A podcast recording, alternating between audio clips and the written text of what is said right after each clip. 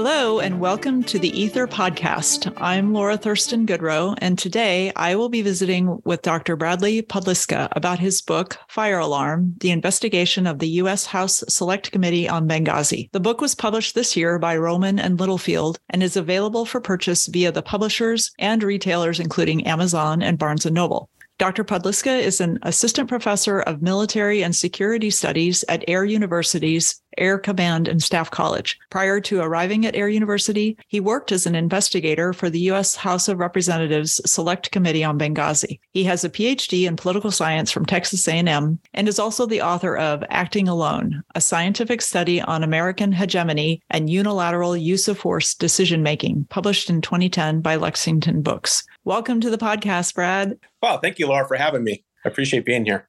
Sure, sure. So to start, I always like to, I'm curious when I interview people about their interest in what they've written, whether it's an article or book. So obviously, your interest in the subject matter is clear as you served as committee staff. And I was thinking, I didn't realize this till I read the book. Um, you said it was the 10th or 11th hearing on Benghazi. I, I had no idea that there were that many convened. Yeah, absolutely. So the Benghazi committee where I worked was actually the 10th congressional investigation. And so there was a you know two or three government investigations and then there was 10 in total congressional investigations. Amazing. I do I have keen memories of that time, but uh, didn't realize that that much had happened up there on the hill. So uh, give us a general overall focus then of the book. Yeah. So my the bottom line with fire alarm, and this is counterintuitive to the the 10 investigations, is that Congress missed it in terms of retelling the story of the Benghazi in terms of the attack and the Obama administration response to that attack. And the reason they missed it, and that's what this book is about, is because of partisanship. Partisanship impaired Congress's ability to actually accurately recount the events of September 11, 2012, in which four Americans were killed. And the, and the reason for that is these investigations are simply designed to go after a rival presidential candidate, not to impart the truth to the American people. Yeah. So, for some background, then walk us through the timeline of events of the attack. Again, I sort of remember it myself, but for those folks who who don't, if you could tell us. Sure. Yeah. So this is September 11, 2012. It's in the midst of the 2012 presidential campaign, and there's a attack at 9:42 p.m. Eastern European time, in which hundreds of attackers overran the Benghazi mission compound, which is a State Department complex in Benghazi. Overran the compound. Uh, about a mile away, there's a CIA annex. And for that, there was a GRS team, a security team assigned to protect that annex. And about an hour later, they made their way over to the State Department compound, found Sean Smith. They did not find Ambassador Stevens at the time. They rounded up the State Department personnel and brought him back to the CIA annex. They were soon attacked there at the CIA annex by by attackers. And then there's a lull of several hours where nothing happened. And during that time, there was another team in Tripoli, a GRS team in Tripoli, that actually flew from Tripoli to Benghazi to help out the CIA annex. And soon after they got there, they were attacked by mortars, a very well coordinated, well planned attack on the CIA annex. They were attacked. And then about half an hour later or so, basically the personnel rounded themselves up, got to the Benghazi airport, got to Tripoli and flew out to Germany. It took about 24 hours total for them to save themselves, uh, is what it came down to. So then then we move to the attack happens and obviously four Americans were killed, including the ambassador. So tell us about the congressional investigations that commenced following that and the administration's response.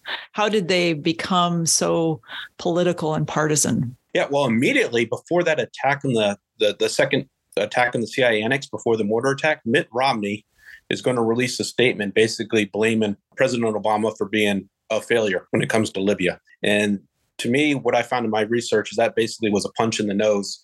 Obama administration is going to have to defend themselves. And so they're going to come out with a statement at 10:08 p.m. on the night of the attacks in which they conflate the violence with basically a mob gone awry over an anti-Islamic video that was released. And so this immediately is a partisan fight. It's going to then carry over for a couple of years after the election of President Obama.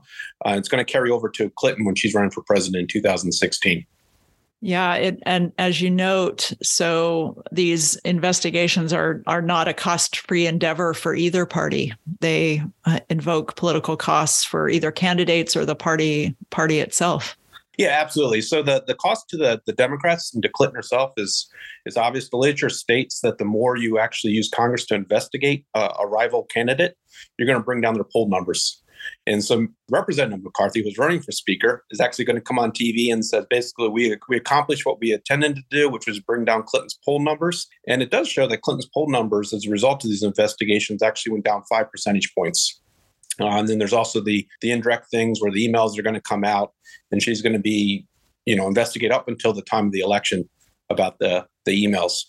But what I write about in Fire Alarm is also kind of this counterintuitive notion that this is not a cost-free endeavor for the Republicans. The Republicans themselves are basically going to, going to miss exactly what happened in Benghazi, and as a result of that, failed to hold people accountable for what happened. They they ended up taking windmill swings at Clinton. Clinton certainly should be held accountable for some things, and I found new evidence on her. But you know, a reasonable objective investigation is going to attempt to hold those who committed any type of wrongdoing or negligence accountable. That didn't occur.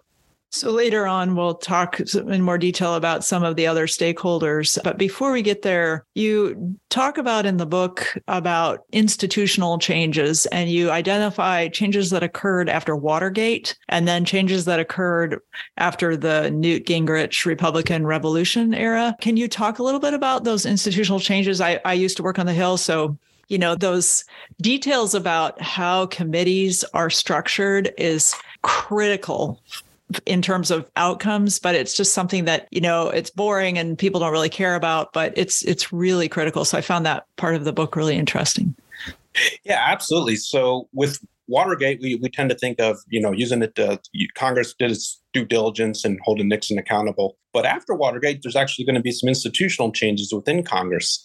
And that is prior to Watergate committee chairs, it was based on seniority. So if you're the senior ranking member and you were up next for committee chair, you got it. And so this gave committee chairs a certain amount of independence from party leadership. However, after Watergate, they're going to decide party leadership is not going to choose the committee chairs. This is going so replacing seniority. So if you have to be in good favors with the party, otherwise you're not going to be chosen for committee chair. Newt Gingrich, uh, when he's attempting to take over Congress for the Republicans in 1994, is going to determine that congressional elections are not local elections. They are actually part of national elections. So he's going to have this contract with America. So if you're running as a Republican for Congress, there's I believe there's 10 things you need to sign on for as a Republican in order to get get elected. So he's going to look at elections as national elections. He's going to basically tie Republicans together through this, this partisan brand. And then when Republicans come to party, he's going to ramp up those institutional changes. Uh, so once again, the party leadership is going to have to choose the, the committee chair. Gingrich is going to create task forces that basically go outside the scope of committees. So if he wants, uh, he and party leadership want to introduce legislation, they can use their task force to actually introduce that legislation. They're going to remove the minority party from rule deliberation, basically reducing further the power the minority party has anything to do in Congress. And the other thing they're going to do is they're going to cut committee staffs by a third. And so they're going to really impair kind of the research function of these of these committees. That was one of the questions I had about what are the consequences of reduced committee staff because I know that you know there were elements of the Obama administration where there was a ramp up of staff, National Security Council staff, mm. and then um, you know with the next administration, the Trump administration, that, that was backed off. And so I was curious about your finding there too, uh, or your observation that a greater number of staff is a better thing for the committees. Yeah, absolutely. So now with with Congress at, at one period of time, it was actually almost paralleling the executive branch in terms of committee staff. It was ramping up more and more staff. It was given Congress's research arm. And so Gingrich is going to cut that staff by a third. Another key finding I have in my book is not only are these staff going to be cut, but these staff are also going to be vetted through a party loyalty process based on prior Capitol Hill experience. So you, you, initially get signed to a junior position on Capitol Hill. Once you kind of prove yourself as a loyal party member, you're going to get promoted to more and more plum assignments. And so, as a result of this, these staffers are not doing research. What they're simply doing is going out and trying to compile gotcha questions for their members. Because you, as a staff member, you personally want to elevate your own reputation by having that person that found that nugget that the congressperson can use during the hearing to great effect. And so that's these hearings are basically broken down into the public fights where each congressional representative is basically posing a gotcha question to the witness to kind of make the, the 30 second soundbite on the national news. Yeah. So do you think it would be better if hearings like this were not televised? So uh, Representative Gowdy actually came out after the Clinton hearing and said, hey, this was basically a failure because it was public. And this basically turned into a public fistfight. And I agree with him on that. I think closed door sessions are, are kind of the way to go and maybe release the video later. But yeah, these, you know, you're basically creating sound bites for your base, for your, your cheering section, and then not actually, you know, doing anything of substance, in my opinion. Yeah, that makes sense. What was missed with the investigation because of all this, you know, partisanship and gotcha questions? So the the ultimate question in the this is the Republicans spent a considerable amount of time trying to pin responsibility for Libyan policy onto Clinton. Uh, they weren't able to do so. There's actually a great moment where Roskam during the hearing is saying, "Hey, Clinton, we know you're responsible just for Libyan policy. Just go ahead and admit to that." And she, of course, deflects the blow quite quite easily. Um, and the reason he did that is because once again, he did that research from a staff member. He was just taking windmill swings. So I determined, based on basically on my research, the way to have done this was to, to question the middle level bureaucrats, both in the State Department and the National Security Council. And in fact, one of these National Security Council members, Ben Fishman, who was at the Libyan desk, actually presented names of I worked with so and so in the State Department Libyan policy. I worked with you know this person, that person, name names. However, there wasn't any follow up to these names. And so the next step would have been to bring in these witnesses and kind of build the case from there. The second thing was why were the American people told that the violence was due to an anti Islamic video? Now, the Republican report did talk about the, the private statements that Clinton was making and how they contradicted her public statements. But what I found was they didn't actually identify the author, who actually was the original author that came out and said that these the violence was due to an Islamic anti-Islamic video. And what I found in my research is it was actually Jake Sullivan, who after a 7:30 p.m. interagency meeting went and wrote the talking points, circulated drafts, including to Ben Rhodes, um, and this became Clinton's statement at 10:08 p.m. on the night of the attacks. Ben Rhodes is then going to copy those talking points that Jake Sullivan wrote for government officials to use, including Susan Rice on the Sunday talk shows. Um, and then the final point was why the military failed to conduct a timely rescue. And once again, the Benghazi Committee Republicans missed this, and that was because the military thought it was responding to a hostage rescue. They thought Ambassador Stevens had been taken hostage, and that this was not a conventional style, well organized, well planned terrorist assault on a, on a mission compound. And so they actually, there's going to be delays where they're trying to determine Ambassador Stevens' whereabouts. And they also didn't pick the right units to respond to this. Uh, they thought time was more on their side. And President Obama, to his credit, actually said use all available resources to save Americans there. The military officials actually confined their search to only European command assets. They did not do a full extensive search of what was available to them. And so, uh, on that same line of discussion, so you've talked about that the military failed to identify, did not perform a timely response. And then you talk about an interesting turn about they should have followed the planning process, and um, you go into a, a, interesting discussion about that. So if you could talk a, a, little bit to that. Yeah. So what we teach our, our officers in PME is something referred to as the joint planning process.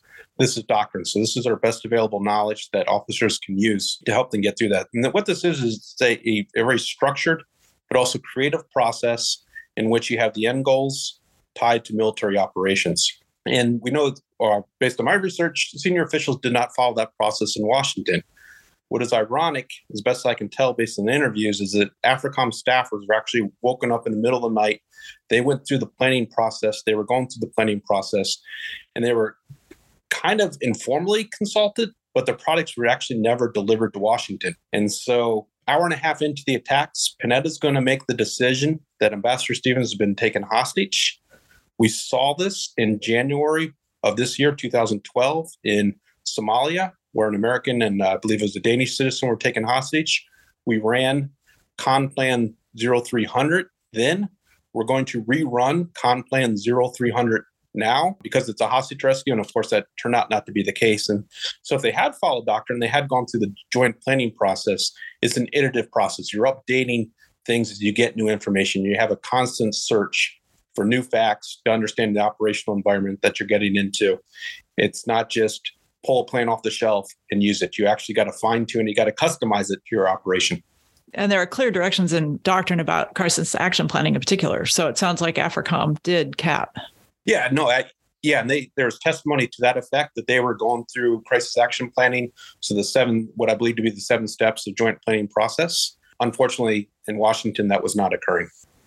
I wonder if that's where military and the interagency that does not have that training. I wonder if that's where those collide a little bit, maybe. No, yeah, absolutely. So we wouldn't expect State Department or White House officials to understand joint planning process. And so the 730 meeting that I talked about, there was very much deferment to the military. Hey, what's the US going to do in response to these attacks? Well, over to you, military. You do the, the response. And to that, Panetta, in, in his defense, legitimately said, Got it.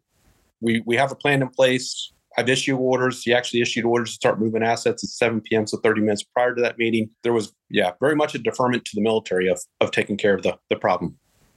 And in the book, did you mention that the military itself, there was some evidence that they were sort of also maybe at the same time waiting for signals from Washington? Did I miss ah, did I miss that? No, that's exactly right. So you have this this game of telephone. There's this great geographic challenge. So AFRICOM officials are going to testify to the fact while we had this lull uh, from Washington, we weren't hearing anything. And so also the guys in, in Tripoli were saying we weren't we weren't hearing anything. So you have this great disconnect between the different puzzle pieces between Tripoli, AFRICOM, and then in Washington. And so everybody was kind of waiting on the other to start doing things. And what this comes back to is ultimately Panetta is making decisions under the advice of Chair Joint Chiefs of Staff Dempsey, and then the AFRICOM commander, General Ham, who just happened to be in Washington during the attacks. Interesting. So turning back to the congressional partisanship and political aspect of these. In your discussion of future research, you mentioned examining partisanship as a legitimate form of oversight. So I was kind of curious about having you talk about that a little bit. Yeah. And so the point I want to make is I don't want to just pick on the Republicans and how they conducted the Benghazi investigation with this book. My model is that both parties use this partisan model to conduct their investigation. So I would argue that the same things Republicans did with Benghazi also apply to the January 6th committee. And so that Congress is really shirking its oversight responsibility by basically using taxpayer funds to conduct these political attacks on their political opponents. Uh, and the way they do that is they pick committee members based on party loyalty. They vet the staff for party loyalty, and then they hyper focus on the, the rival candidate with their investigations. So, you know, with Benghazi, it was a hyper focus on Clinton. With January 6th committee, it was a hyper focus on on Trump. The Republicans, now that they're in power, are turning that focus towards Biden in the 2024 election. Yeah. And on that, so you also talk about the importance of vetting committee staff to ensure they're nonpartisan. So I'm kind of curious, again, after after being up there for some years, how would you do that? So extremely difficult. I you know, it's a pipe dream. I would say the model is the Congressional Research Service. When I worked there, yeah, I know that's that great. both parties, if you had a question, hey, send it to CRS, get a response from them. And nobody ever complained when I was there about CRS being partisan. It was send the question to them, you get the response. And so for me, that's kind of the model that maybe these these members should rely on more of a congressional research service. You'd I'd argue you'd have to expand the staff or you know either that or move the staff over to these committee positions. And so you kind of have this really truly objective, nonpartisan research staff that's available for members to use. And then members, of course, could form their own positions based on the information they're receiving from this group. That, that's a really good idea. I had not even thought about that. CRS is great. Yeah, it's a pipe dream, but at least, you know, we have something out there as a model. Yeah. And then another point I found interesting uh, you found that Americans support congressional investigations, mm. even though they know they're partisan. I, so I'm kind of a cynic, um, but I I found that sort of an interesting, surprising finding. Yeah, no, absolutely. So what these hearings and investigations are is really like appealing to your cheering section. And so if you're a Democrat, you're going to tune into the January 6th committee hearings. And of course, they made it on primetime TV and they had an ABC News producer. And this was, you know, very flashy presentation. And so what you're doing is you're really riling up your base, saying, yes, the other side is evil. Look at them. We found the evidence. Now go out and vote. And so this isn't about winning over the American people in general. This is about winning over your partisans. So they support the in- investigations if it's if it yes. aligns with their party. Okay, well that that's interesting. Well, as we close up here, is there anything else that you'd like to, you know, any final thoughts? Yeah, so I am a little bit of a cynic when it comes to congressional investigations. But with that said, I think your your final point alludes to this, and that is the American people truly want the truth. Uh, so when it comes to Benghazi, give us the unvarnished truth on why four Americans were killed there. Knock it off with this partisan spin. Just go out there and, and find out the truth. And I think the exact same thing with January 6th is give us the truth. Yes, if Trump is responsible, if there's more people that are responsible, fine, let, let's hear it out. Even if it's a middle level bureaucrat that we've never heard of and they took some action that was, you know, a part of this, let's let's hear their name. And so I think, you know, and an optimistic note, I think the American people truly want the truth and they're ready to hear the truth, regardless of which political party it might might harm in the process. I want to commend your book to our listeners. It's really good. It's ex- exhaustively researched. Uh, you have charts. You have your, you know, the the whole investigation and your process, uh, research process is is excellent and and well done. So I commend the book to everyone listening. Fire Alarm, and thank you for joining us on the podcast. Yeah, thank you, Laura. I appreciate you uh, you having me.